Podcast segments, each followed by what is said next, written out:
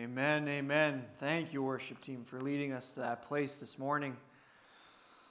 And indeed, yes, let's embrace the truth that Jesus is alive.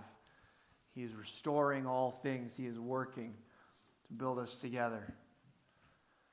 A number of years ago, I got a phone call from a friend of mine. It's the kind of call that many of us have gotten, and it's the kind that none of us ever want to get. From a parent, from a friend, from a spouse. He called me and he was more than a little upset because he had just gotten back from his doctor who had called him into his office, and that's never a good thing. And he had learned that he had cancer. A very serious cancer, and his doctor had told him that he had maybe 6 months to live. And so he was calling me, and he called a couple of other close friends to come and pray over him. So I jumped in my van, and I drove to Edmonton right then and there, and we gathered together in his living room, and he sat on a chair, and we all laid hands on him, and we prayed over him. We prayed for God's will. We prayed for his wife and his kids. We prayed for peace. And we prayed for healing.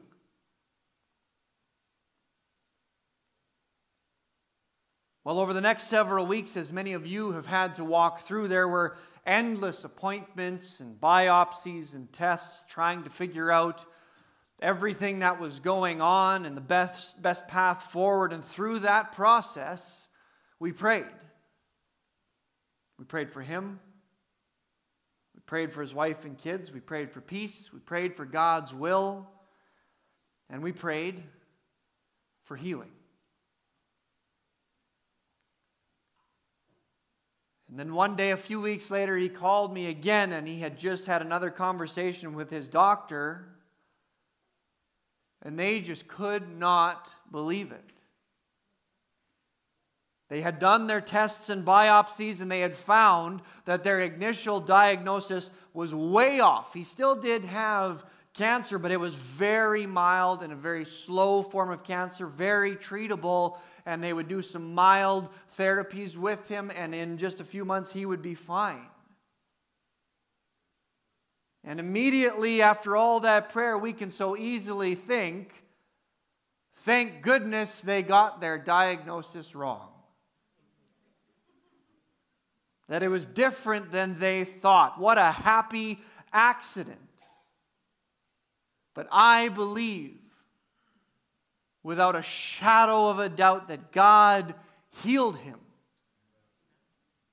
The doctor did not call him into his office that first time for no reason. They were confident. They were sure. They don't tell you to get your affairs in order if this cancer is not every bit as bad as they know it is. God healed him miraculously, and then with the tools that he has given us, both.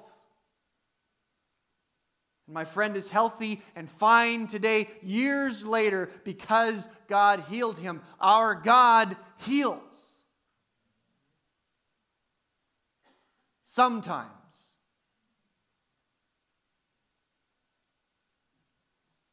This morning we're going to be continuing our series that we're walking through this summer, Pray. Exploring the depth and mystery and power of prayer. The relationship that God is inviting us into. Jesus is alive, and his Spirit speaks to us through the Word, through his body, our church family, and to our spirit in our hearts. And we're looking at the different ways that we can pray, the things that God invites us to pray about, the ways that He is inviting us to connect with Him. It's amazing. It's exciting. The Creator of the universe, the author of life, wants to connect with you, that you can know His presence, His hope, and His love, and His peace. And we've explored some big things already. Just in the first few weeks, we looked at the Lord's Prayer, Jesus' direct instruction for how we should pray. We've looked at the prayer of salvation. We've looked at praying just to know God more. And this week, we come to a very complicated one. Perhaps the most difficult one, because it is one of the most powerful and profound and the most heartbreaking and confusing. Praying for healing. Turn with me this morning to Acts chapter 3. And the reality is that we could choose from dozens of passages and stories all through the Old and the New Testament where God moves in powerful and miraculous ways, bringing healing into people's lives and even raising them from the dead. But let's read this story together this morning, Acts chapter 3, and see the power of God revealed in this man's life. Acts chapter 3, we're going to read the first 10 verses. It says this. One day, Peter and John were going up to the temple at the time of prayer, at 3 in the afternoon. Now a man who was lame from birth was being carried to the temple gate called Beautiful, where he was put every day to beg from those going into the temple courts. When he saw Peter and John about to enter, he asked them for money. Peter looked straight at him, as did John, and Peter said, "Look at us." So the man gave them his attention, expecting to get something from him. Then Peter said, "Silver or gold I do not have, but what I do have, I give to you. In the name of Jesus Christ of Nazareth, walk." Taking him by the right hand, he helped him up, and instantly the man's feet and legs became strong. He jumped to his feet and began to walk. Then he went with them into the temple courts, walking and jumping and praising God. When all the people saw him walking and praising God, they recognized him as the man who used to sit begging at the temple gate called Beautiful, and they were filled with wonder and amazement at what had happened to him. Our God heals. He is all-powerful. He is in complete control, working to restore all things and walking with us day by day. He sees our needs, He knows our hurts, and He cares for us. And Scripture is filled with stories of healing. We have over 20 different stories from the life and ministry of Jesus alone, of Him healing people, even crowds of people. There are stories all through the Old Testament and through the life of the apostles and the early church of God's healing hand moving in the life of people. Our God heals. He has the power to heal, and He invites us to pray for healing. James chapter 5. Is anyone among you sick? Let them call the elders of the church to pray over them and anoint them with oil in the name of the Lord. And the prayer offered in faith will make the sick person well. The Lord will raise them up. If they have sinned, they will be forgiven. Therefore, confess your sins to each other and pray for each other so that you may be healed. The prayer of a righteous person is powerful and effective. God wants us to pray for healing. God wants us to ask for healing. He invites us to pray to Him. And He hears our prayers, and He responds, and He speaks to us, and He moves. But not always the way we want. Because here's the difficult part. Everything that we've just said is absolutely true about God's power and presence and all of the stories and evidence and examples and testimonies we have, even in this room, of God's healing power. And yet, there are times, too many times, in our opinion, that God doesn't. And what do we do with that? It's easy for me to tell a story like I did this morning about my friend, and I'm sure we could all tell stories like that. Again, there's some in this room, but we also can tell far too many stories where God didn't answer our prayer in the way that we wanted. That our loved ones and friends weren't healed, weren't spared. And we watch them suffer. And we grieve when they pass away. And we are left asking, why didn't God heal them?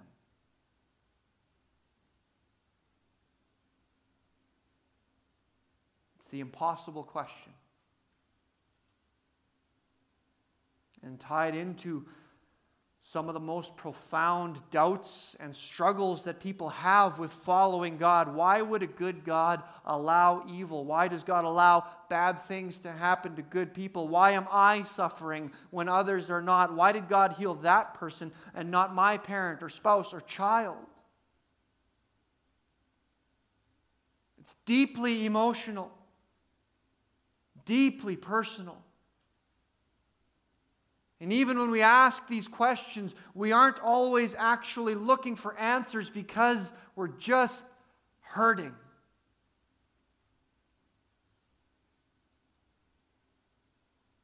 that's the first most important point. It does hurt. And God hurts too. God hurts when His children hurt. He grieves when His children grieve, and He hates all of this pain and evil and disease and suffering so much more than we do. Because none of this was ever meant to be. This is not what He created. This is not what He intended. And it makes Him sad and it makes Him angry to see His children hurt. Because of what we have done. The world is broken because of our sin, because of our disobedience, and all of these things have come because of our rebellion. None of this was ever supposed to be. But in His wisdom, God has given us free will. Love cannot exist without relationship, and relationship cannot exist without freedom to choose. And so if God wants real relationship with us, we need to be able to choose, and we have. We chose ourselves. And all of the hurt and pain and sickness and suffering and evil we endure has come as a result of that. We chose, but God chose too. We chose to reject Him, and He has chosen to redeem us. And He is. While we have broken the world and all of creation groans because of what we have done, God is working to restore. And in His restoration, He can bring us healing. That's the first point. God hurts when we hurt, but He is with us. He is working to restore, and that is the easiest thing for us to forget, to lose sight of. When we or someone we love are hurting, we can turn against God in that moment, in that hurt. We can turn our backs to Him in our anger and our pain when He wants to be with us in the middle of that hurt. God hurts with us, and He is working to restore us. And everything.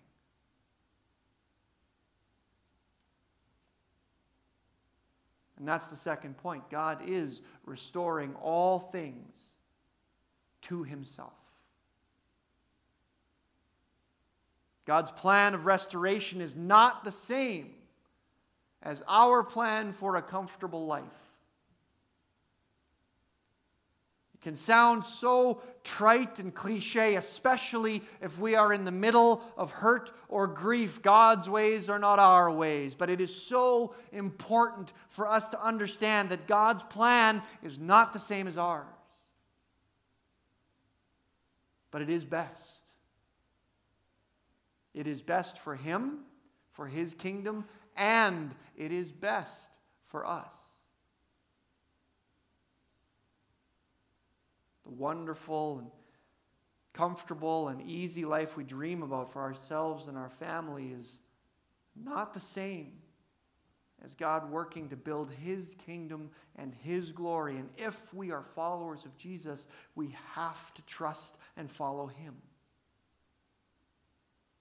because he is doing something far greater than we can begin to understand. He is building something so much more incredible than we can know, and he wants us to walk with him in that plan of restoration, because what he has for us, for you, is best. And the healing he truly desires for us is so much deeper than the physical relief we desire here and now. Paul is an excellent example of this. At one point in his ministry, he was on a mission, and he reached into a bundle of sticks, and he was bitten by a venomous snake. And everyone around him thought he was going to be dead immediately. And he didn't die. And the next day, he was still fine. And they didn't understand. God healed him, protected him, and yet elsewhere in his ministry, Paul talks about this thorn in his flesh. He doesn't go into detail as to what that is. Maybe it's a physical illness or something like that, but God will not take that away from him.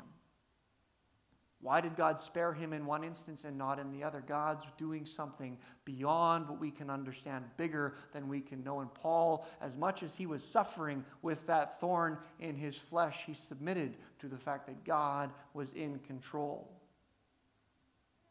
because he knew, ultimately, that none of us will be truly healed until we are with God in eternity.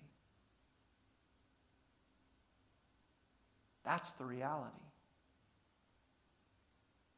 For everything we hope for all the desires we have, for comfort and peace and all these things in our life, all of this is a stall.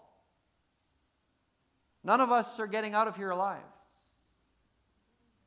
And God's ultimate plan of healing and restoration for all of his children is not to continue in this separated place, seeing in a mirror dimly, but to be with him in his presence, before his throne, worshiping him with all the angels and creatures of heaven, declaring his praise and enjoying his glory forever and ever and ever. Amen. That is the only time we shall be truly healed. Whatever he chooses to do here or not, then we will be healed perfectly, permanently, fully. There is nothing anyone can do here that will make us truly whole again. Even the man healed in Acts chapter 3 that we read this morning, born lame, given miraculously the ability to walk and jump and dance, got old, and his legs weakened once again, and he died. Jesus raised Lazarus from the dead. His sisters were upset, wishing that Jesus had been there earlier to heal him of this illness. He wouldn't have died, Jesus, if you had been here. And not only did Jesus heal him, he raised him even from the dead.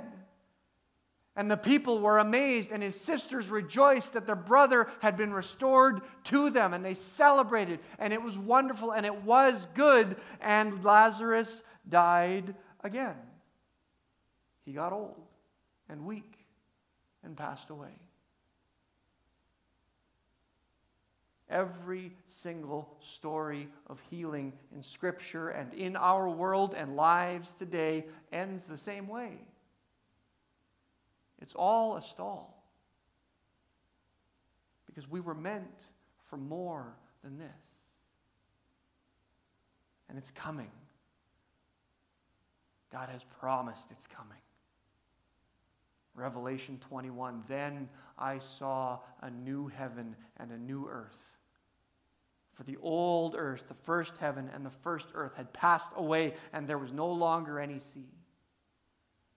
I saw the holy city, Jerusalem, coming down out of heaven from God, prepared as a bride, beautifully dressed for her husband. And I heard a loud voice from the throne saying, 'Look, God's dwelling place is now among the people, and He will dwell with them.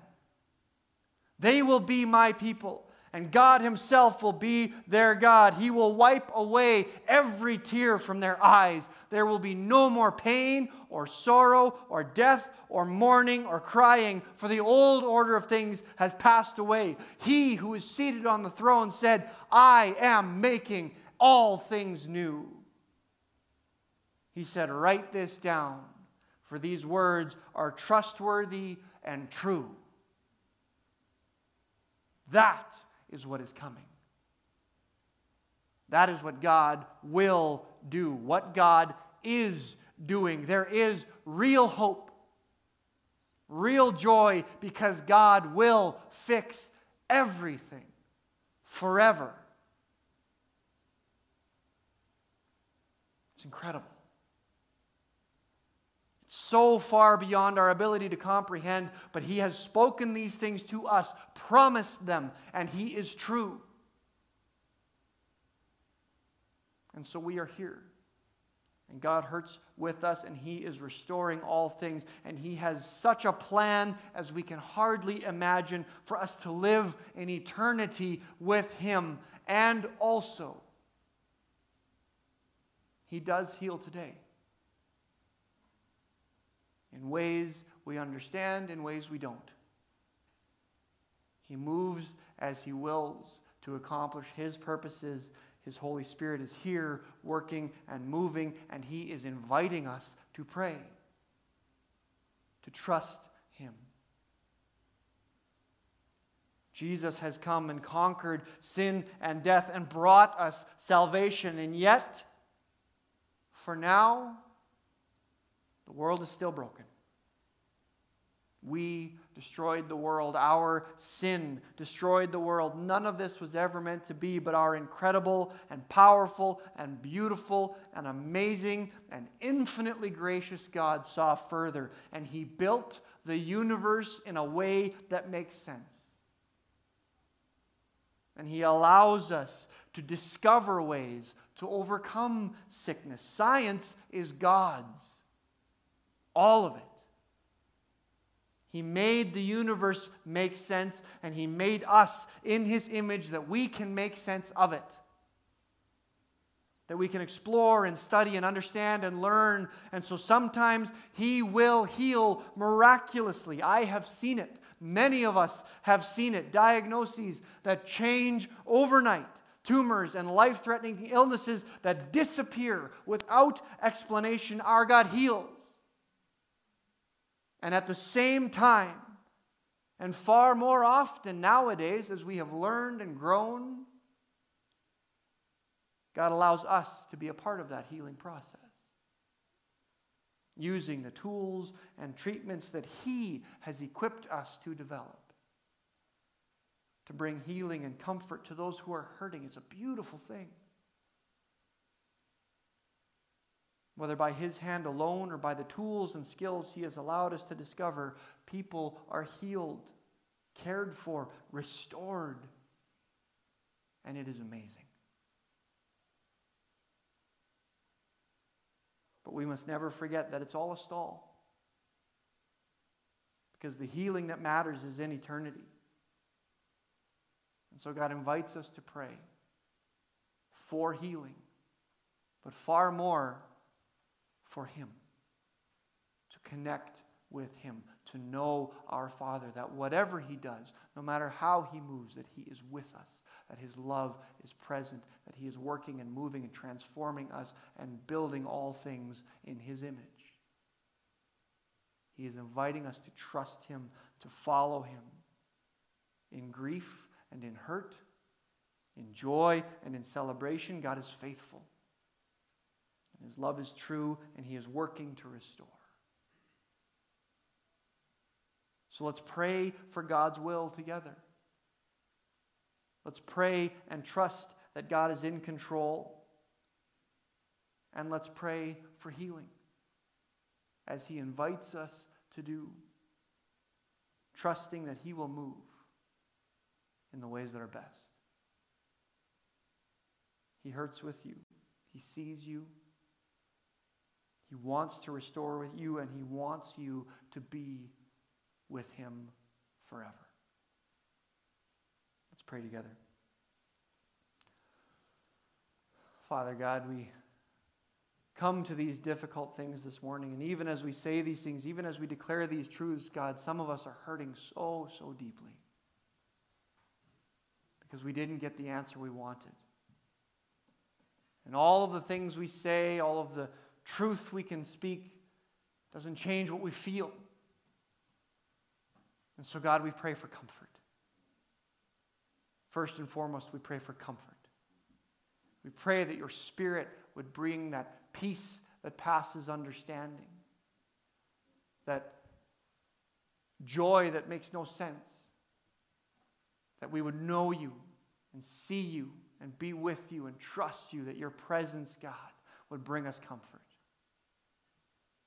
We thank you for your church, your body, that we can care for one another, that we can be Jesus to each other, coming around one another in our hurt and in our grief. But God, you have said that you heal, and we believe that you can. And so, God, while we first pray for your will to be done, we pray for healing.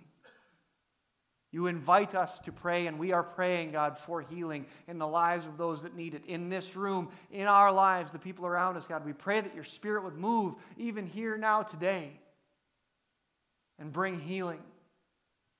Restore our bodies. We know, God, that we will never be truly restored until we are with you in eternity, but Father God, we have work to do that we see. We desire to love and care and enjoy fellowship and spread the gospel and be Jesus to the people around us. And God, we pray that you would remove the thorns from our side that we need. You would bring healing and comfort. Father God, we trust you. We understand so little, but we trust you. Even when it doesn't make sense, even when it hurts, we trust you. And we know that you will move as you see fit, God. And we look forward to that day, that new heaven and that new earth, those restored bodies worshiping you in fullness and glory forever, where there will be no more pain or crying or hurt. We trust you. Father God, you are good, and we thank you. In Jesus' name, amen.